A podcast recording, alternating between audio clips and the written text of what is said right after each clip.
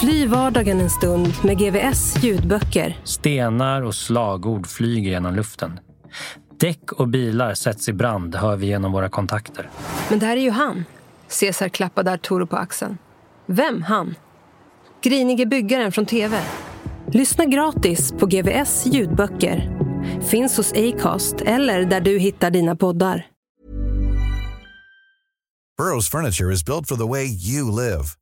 From ensuring easy assembly and disassembly to honoring highly requested new colors for their award-winning seating, they always have their customers in mind. Their modular seating is made out of durable materials to last and grow with you. And with Burrow, you always get fast, free shipping. Get up to 60% off during Burrow's Memorial Day sale at burrow.com slash ACAST. That's burrow.com slash ACAST. burrow.com slash ACAST. It's that time of the year. Your vacation is coming up. You can already hear the beach waves, feel the warm breeze, relax, and think about work. You really, really want it all to work out while you're away. Monday.com gives you and the team that peace of mind. When all work is on one platform and everyone's in sync, things just flow wherever you are. Tap the banner to go to Monday.com. I'm Sandra, and I'm just the professional your small business was looking for. But you didn't hire me because you didn't use LinkedIn jobs. LinkedIn has professionals you can't find anywhere else, including those who aren't actively looking for a new job but might be open to the perfect role, like me. In a given month, over 70% of LinkedIn users don't visit other leading job sites. So if you're not looking on LinkedIn, you'll miss out on great candidates like Sandra. Start hiring professionals like a professional. Post your free job on linkedin.com/people today. Grattis! Krull och kriminell fortsätter släppa nytt bara hos Podmi. Första två veckorna gratis.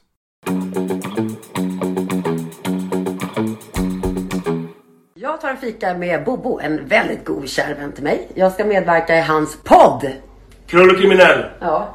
Den 13 på 13 november på Royal Park, Frösunda. Frösundavik.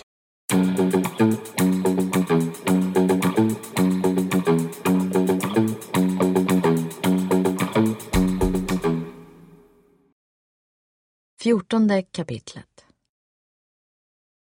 Mina händer var svettiga och jag kände hur den tunga telefonluren nästan halkade ur handen på mig när jag lyfte den för att slå numret till Marianne. Hjärtat dunkade så hårt att det kändes som om det skulle spränga sig ut ur bröstkorgen, ungefär som monstret i filmen Alien. Samtidigt var jag helt apatisk. Jag klarade inte av mer nu. Jag ville inte, ville inte. Låt mig vara, ropade det inom mig. Tyngden på mina axlar gjorde att jag knappt kunde stå rakt. Vad skulle hända med vår nya lägenhet på Donsögatan? Vi hade bott så kort tid i Göteborg, men skulle vi redan nu behöva flytta igen? Jag var tvungen att ta djävulen vid hornen och slå numret. Hej Marianne, det är Magdalena. Du ville att jag skulle ringa. Vad är det som har hänt? Det lilla monstret under min polotröja var i full färd med att bryta sig ut och gjorde det omöjligt för mig att andas.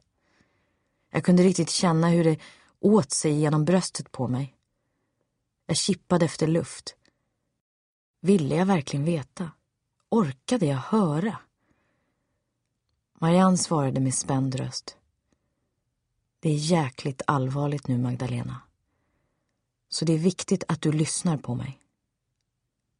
Jag var helt tyst. Jag lyssnade men intalade mig själv att jag bara drömde. Det här är en dröm. En mardröm, Magdalena, tänkte jag och nöp mig i armen, men inget hände. Jag stod som förlamad. Magdalena, det ligger ett kontrakt på dig i den undre världen. Vi vet att det först gått ut till mc-gäng runt om i Sverige. Men vi tror att det också gått vidare till andra kriminella grupper. Du är i fara, i verklig fara. Du går inte säker någonstans nu. Har du pratat med någon? Jag måste få veta, Magdalena. De här personerna leker man inte med. Finns det någon som vet var du befinner dig? Jag svalde och försökte tänka, men min hjärna hade slutat att fungera. Den hade helt gått i baklås och jag fick inte fram ett ljud. Magdalena, det är inte bara du som är i fara nu, fortsatte Marianne. De är ute efter din syster Hanna också. Den som kastar syra på henne och knivskär henne i ansiktet får 10 000 och en k-pist. Och den som dödar dig får 50 000 plus vapen. Så du är i stor fara. Jag hoppas att du nu förstår varför jag frågar dig vilka som vet var du finns. Jag kunde inte svara Marianne, för jag var inte närvarande längre. Jag befann mig i ett chocktillstånd. Polisen hade varit hemma hos min syster och höll henne under strikt uppsikt.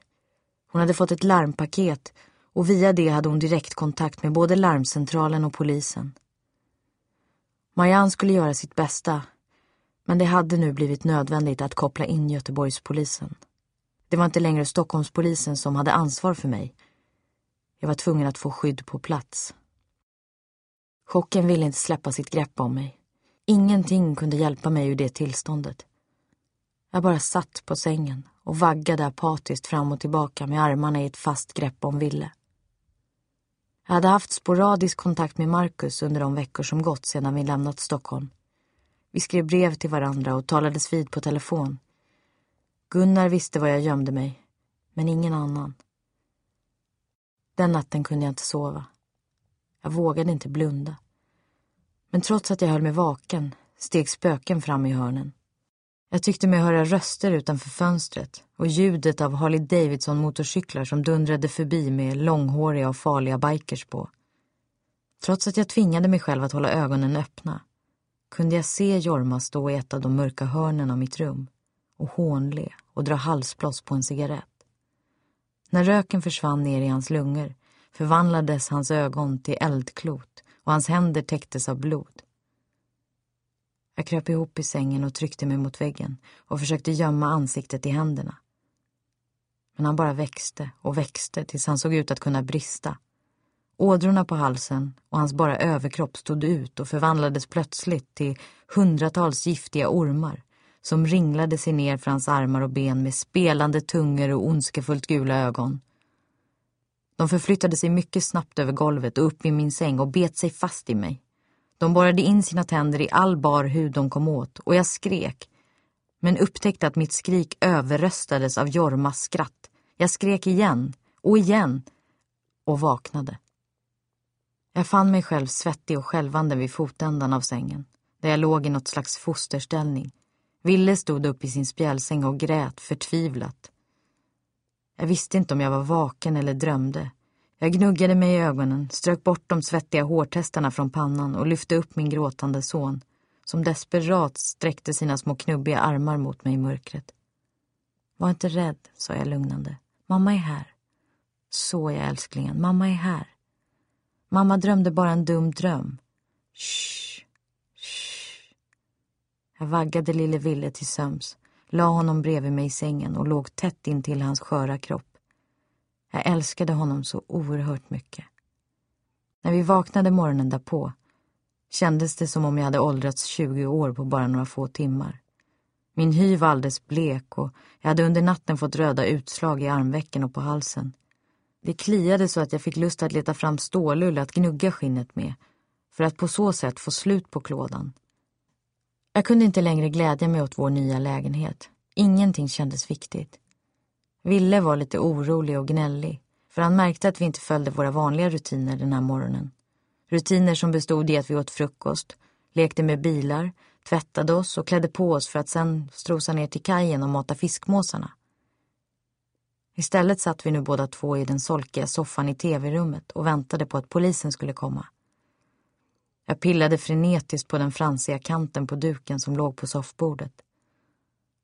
Det var ett sätt att försöka få tiden att gå och hålla händerna upptagna så att jag inte bet sönder mina naglar ännu mer. Det var Göteborgspolisens egen expert på brott mot kvinnor som kom för att träffa oss. Kvinnorna på jourhemmet hade redan skvallrat om honom. Han hette Billy och var en medelålders man som hade flyttats från en högre post inom kåren till en uppgift som rörde något han kände helhjärtat för och tyckte var viktigare än pappersarbete, nämligen kvinnor. Billy var den polis som hade direktkontakt med utsatta kvinnor. Han var anställd på heltid för att ta hand om alla de komplikationer som kunde uppstå i krissituationer. Han var lagens högra hand och samhällets sändebud. Göteborgspolisen behövde mer information om vår nuvarande situation än vad Marianne i all hast kunnat ge dem på telefon. De ville själva bilda sig en uppfattning om det hot som vilade över oss. Jourtanterna kom nu in i tv-rummet och talade om för mig att Billy hade anlänt. Man hade som regel att inte låta män vistas i samma lokaler som de boende på jourhemmet eftersom man ville att de kvinnor som gömde sig undan män skulle känna att de hade en frizon där. Så jag reste mig ur soffan och frågade en av mina rumskamrater, Andrea, som stod i köket och lagade mat med sin lilla dotter, om hon kunde hålla ett öga på Ville medan jag gick iväg en stund. Vi hade mötet inne på kontoret.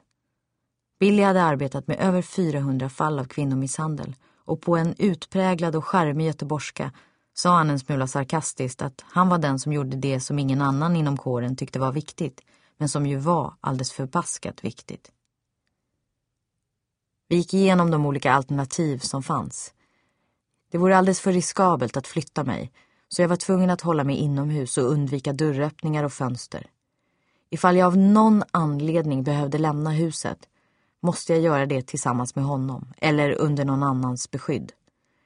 Vi skulle ta kontakt direkt med varandra om något hände och jag kunde nå honom dygnet runt på hans mobiltelefon. Det kändes skönt för mig att ha en ny Marianne vid min sida. Jag var i desperat behov av att få känna att någon tog hand om och värnade om mig. Jag lyckades nå Marianne under dagen och hon talade om för mig att de försökte fastställa vilka hoten mot mig var och genom sina egna informatörer ta reda på hur mycket information det fanns om mig i den undre världen. Ifall man där visste var jag befann mig eller om det fanns något som kunde leda dem till mitt gömställe. Jag kände ett överväldigande stort behov av att få tala med någon som jag verkligen kände och litade på. Jag behövde få lite uppmuntran och höra att allt skulle ordna sig. Jag visste att jag i det läge jag befann mig absolut inte fick göra det jag nu var på väg att göra. Men jag var tvungen. Jag tänkte ringa till min mamma. Jag visste att jag skulle få tag på henne i kyrkan. Ifall man avlyssnade hennes hemtelefon så var det garanterat omöjligt att göra detsamma på hennes arbetsplats med alla inkommande linjer. Jag var nu åter den lilla flickan från Gustavsvägen. Jag orkade inte längre vara vuxen och modig. Inte den starka mamma som klarade allt. Jag hade förvandlats till en kärlekstörstande tioåring som bara ville få krypa upp i sin mammas knä och gråta lite och bli tröstad och få höra att jag var dyrbar, speciell och högt älskad. Jag ville ha närheten, bekräftelsen och kramarna som jag saknat och längtat efter i så många år. Hej mamma, hann jag säga innan det bara brast för mig. Jag kunde inte hejda tårarna. Jag hulkade och grät om vartannat. Mamma, jag älskar dig så. Jag har längtat efter att få höra din röst. Jag har aldrig känt mig så här ensam. Jag orkar inte längre.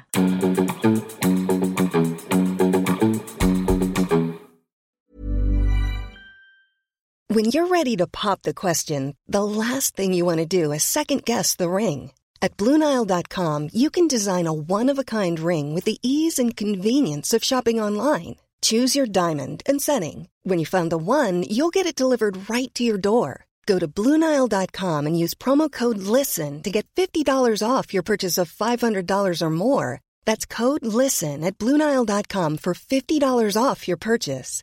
Bluenile.com code LISTEN. Hey, it's Danny Pellegrino from Everything Iconic. Ready to upgrade your style game without blowing your budget? Check out Quince. They've got all the good stuff shirts and polos, activewear, and fine leather goods, all at 50 to 80% less than other high end brands. And the best part? They're all about safe, ethical, and responsible manufacturing. Get that luxury vibe without the luxury price tag. Hit up quince.com slash upgrade for free shipping and 365 day returns on your next order. That's quince.com slash upgrade.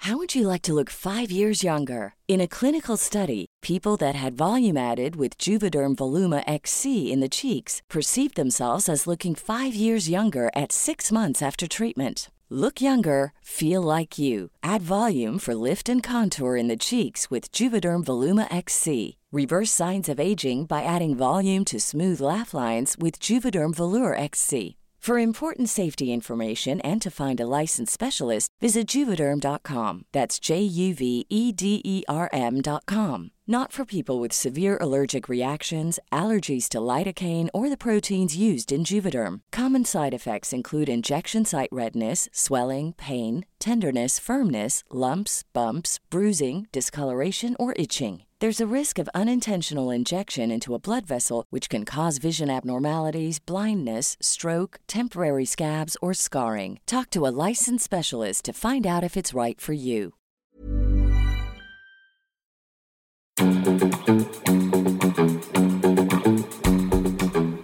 Min mamma talade lugnt till mig.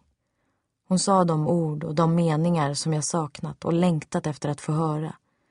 Hon berättade hur mycket hon älskade mig.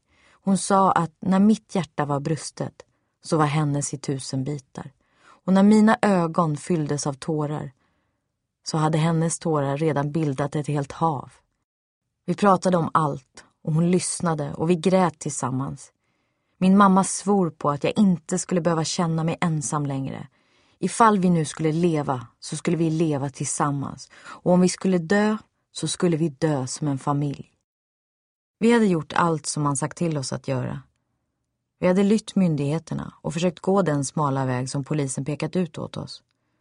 Men skyltarna vid vägkorsningarna var otydliga och de enda som verkligen helhjärtat hade hjälpt oss med riktningen och tagit oss på allvar var Billy, Marianne och de jourkvinnor som kämpat ideellt för oss med händerna bundna bakom ryggen. Var fanns det verklig hjälp att få i social-Sverige, i våra lagar? Var fanns rättvisan? Och var fanns det uppbackning för sådana som Marianne som vägrade att följa strömmen?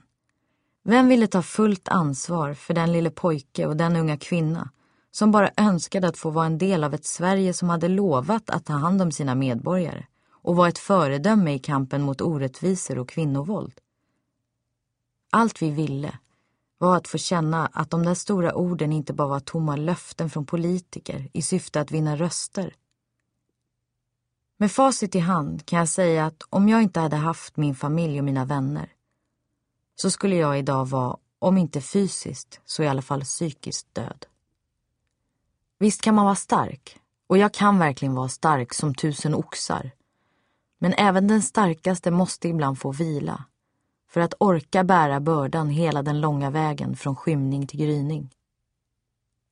Det sista min mamma sa till mig var att vi har bara en kort stund, ett ögonblick här på jorden och måste därför leva som om varje dag var den sista.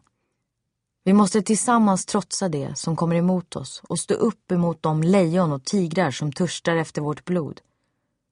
Jag kände hur lugnet sakta sänkte sig över mig. Min mamma hade under sina år som predikant rest runt i världens alla bortglömda hörn och då mött många olika människor som delade hennes visioner. Så därför trodde hon sig nu kunna finna någon som vågade offra allt för hennes dotters skull. Vi skulle handla utan polisens hjälp och än en gång ge oss i kast med en omöjlig uppgift. Allt gick nu fort. Min mamma hittade en familj i utkanten av Göteborg som vi kunde gömma oss hos tills vi visste närmare vad som skulle hända med oss.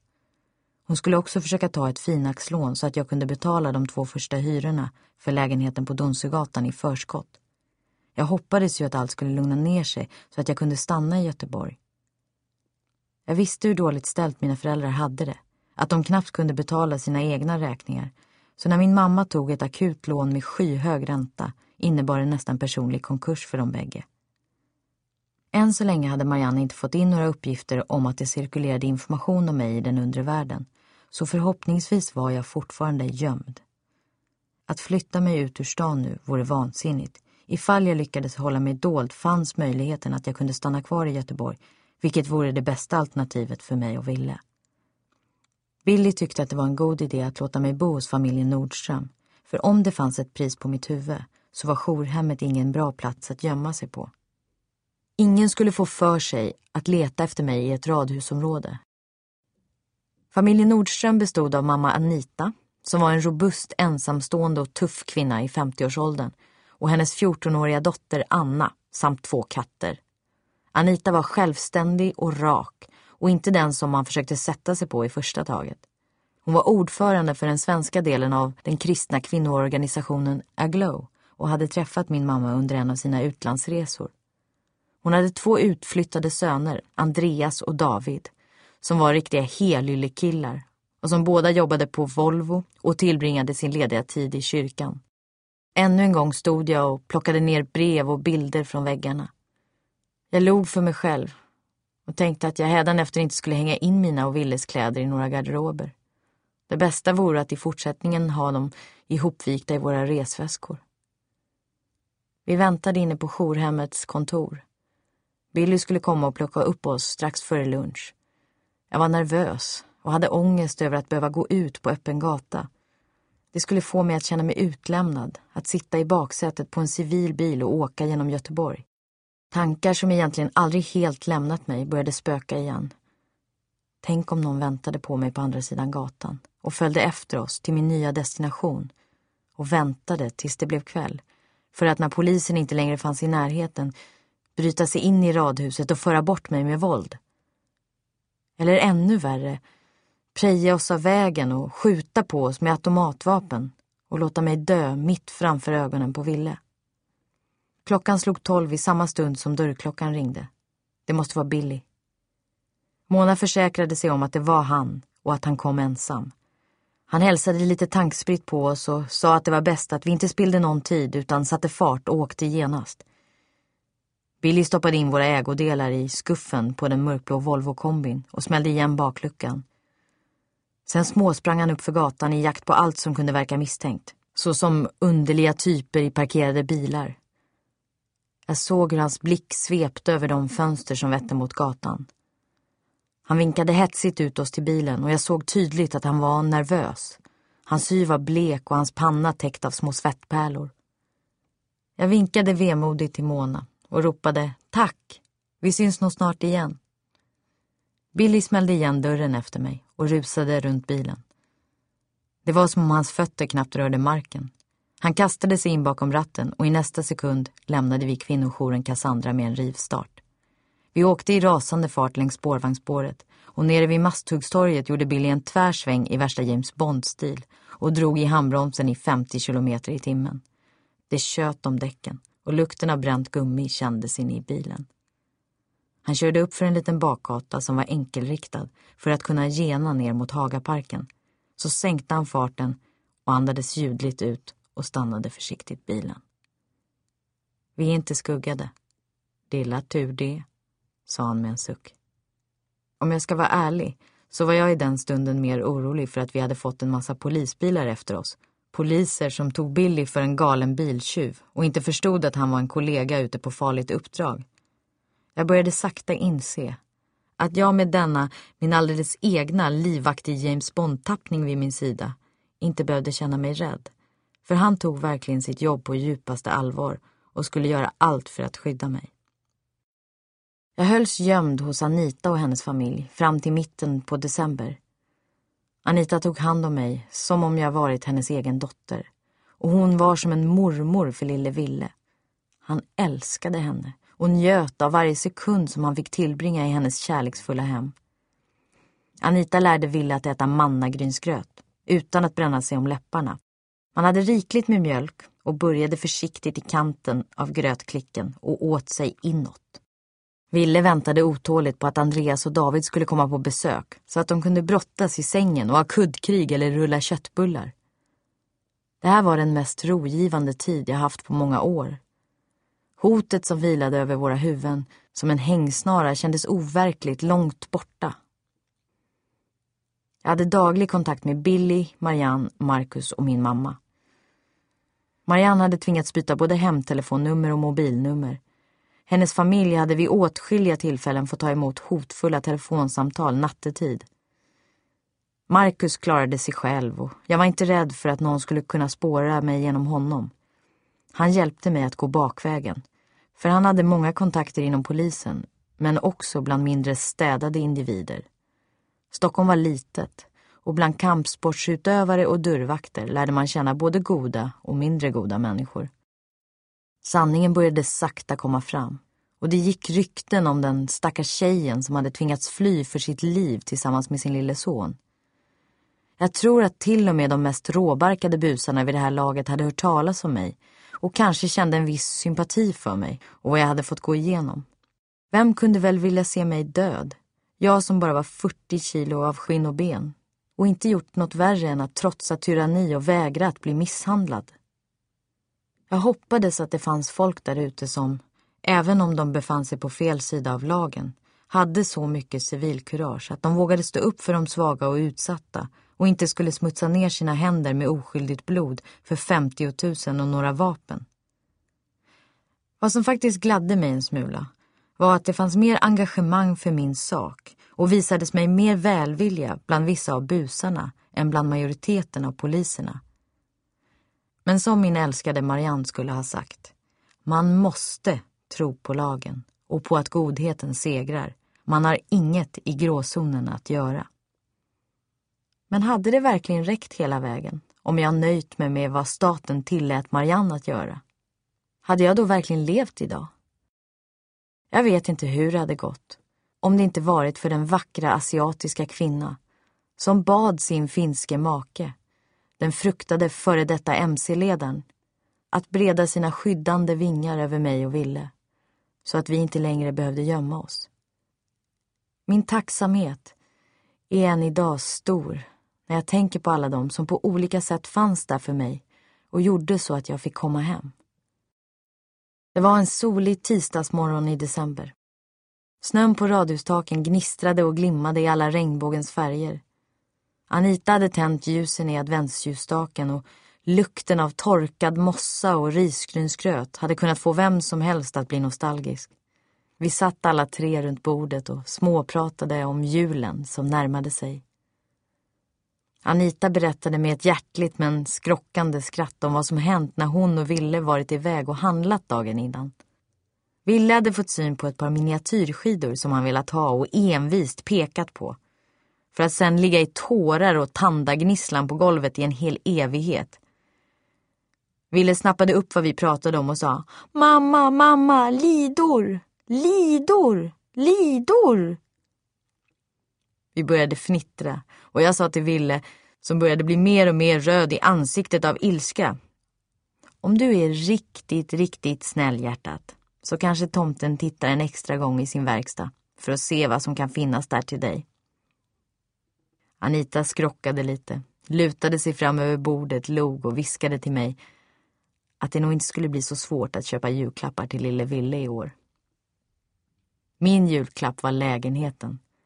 Tack vare finaxlånet som mamma tagit och som satts in på Anitas konto hade vi kunnat betala min värd Alireza två månadshyror i förskott samt ett extra tillägg för möbler och annat som ingick. Anita hade hämtat nycklarna åt mig drygt två veckor tidigare och kontraktet var giltigt från och med den första december. Men jag var alldeles för rädd för att våga lämna min nya familj. Bara tanken på att behöva gå och handla lite fick mig att rysa. Det skulle också installeras en del utrustning i min lägenhet. Det skulle finnas en knapp för paniklarm, en bärbar larmtelefon som var stor som en tegelsten samt en liten dosa med direktlarm som jag skulle bära med mig om jag gick ner i källan för att tvätta. Jag fick dessutom ett osynligt hemtelefonnummer. Det var så hemligt att inte ens Telias egen personal visste att det fanns. Det helt enkelt existerade inte och gick därför inte att spåra eller plocka upp på något annat sätt. Billy hade kämpat hårt för att garantera min och Willes säkerhet. Han berättade att jag var en av de få som fått tillstånd att ha ett osynligt telefonnummer. Så vitt han visste var det bara jag och han som vittnade mot Uppsala-maffian som hade det. Den här bländande vackra tisdagsmorgonen, efter en grötfrukost full av skratt, skulle Billy komma och hämta mig. Han skulle ta mig till lägenheten för att gå igenom alla larm och diskutera den rättegång kring vårdnaden som skulle äga rum efter jul. Anita var ledig från sitt jobb och hade bestämt sig för att ge mig en barnledig dag. Hon skulle ta med sig Ville in till Göteborgs stora inomhus shoppingcenter, Femman, för att handla julklappar. Efter det skulle vi mötas på Gustav Adolfs torg, där Anita lite diskret skulle lämna över Ville till mig. Jag satte på mig den tjocka blonda peruken och såg mig i spegeln. Jag såg inte riktigt klok ut. Men peruken var dyr och Billy tyckte att den skulle användas. Visst hade han rätt. För det kändes verkligen som om jag klädde på mig en ny identitet när jag drog den systrarna Graf-aktiga kreationen över huvudet. Peruken var något jag kunde gömma mig bakom. Och det fick mig att känna mig tryggare när jag satte mig bredvid Billy i hans civila polisbil. Vi åkte upp till Donsögatan. Lägenheten där såg inte lika hemtrevlig och ombonad ut som jag mindes den. Men med tiden skulle jag nog kunna sätta min prägel på den. Jag hade lyckats få socialkontoret i Majerna att betala min hyra. De gav mig också pengar som motsvarade existensminimum att leva på. Det kunde bara vara Billys förtjänst att den där otroligt sura socialtanten gick med på min ansökan om pengar. Men det var inget jag visste utan bara gissade mig till. Innan vi plockade upp Ville skulle vi svänga förbi socialkontoret för att ta reda på hur mycket jag blivit beviljad i starta nytt liv-bidrag. Billy stannade kvar i bilen medan jag rättade till min peruk och med snabba steg gick in i byggnaden. Vad är det du säger? sa jag chockerad till socialtanten en stund senare. 3400 kronor är vad vi beviljar dig i startbidrag, upprepade hon barskt. Snälla du, sa jag med gråten i halsen. Du menar alltså att jag ska bygga upp en dräglig tillvaro och ett nytt liv för mig och min son med en så nätt liten summa som 3400 kronor. Vad tror du att jag får för de pengarna om jag åker till Ikea? Det är inte mitt problem, svarade tanten med en hård blick innan hon vände sig ner mot pappershögen på skrivbordet. A lot can happen in three years, like a chatbot may be your new best friend. But what won't change? Needing health insurance. United Healthcare Tri Term Medical Plans, underwritten by Golden Rule Insurance Company, offer flexible, budget friendly coverage that lasts nearly three years in some states. Learn more at uh1.com. Hi, I'm Daniel, founder of Pretty Litter. Did you know cats tend to hide symptoms of sickness and pain? I learned this the hard way after losing my cat, Gingy. So I created Pretty Litter, a health monitoring litter that helps detect early signs of illness by changing colors, saving you money and potentially your cat's life. Pretty Litter is veterinarian developed, and it's the easiest way to keep tabs on your fur baby's health right at home. Go to prettylitter.com and use code ACAST for 20% off your first order and a free cat toy. Terms and conditions apply. See site for details. When you make decisions for your company, you look for the no brainers. And if you have a lot of mailing to do, stamps.com is the ultimate no brainer. It streamlines your processes to make your business more efficient, which makes you less busy. Mail checks, invoices, legal documents, and everything you need to keep your business running with stamps.com. Seamlessly connect with every major marketplace and shopping cart. Schedule package pickups and see your cheapest and fastest shipping options from different carriers with rates up to 89% off USPS and UPS rates. And with the stamps.com mobile app, you can take care of mailing and shipping wherever you are. Make the same no-brainer decision as over 1 million other businesses with stamps.com. Sign up with code program for a 4-week trial plus free postage and a free digital scale. No long-term commitments or contracts. That's stamps.com. Code program. Fly vardagen en stund med GVS ljudböcker. Stenar och slagord flyger genom luften. Däck och bilar sätts i brand, hör vi genom våra kontakter. Men det här är ju han. Cesar klappade Arturo på axeln. Vem han? Grinige byggaren från TV. Lyssna gratis på GVS ljudböcker. Finns hos Acast eller där du hittar dina poddar.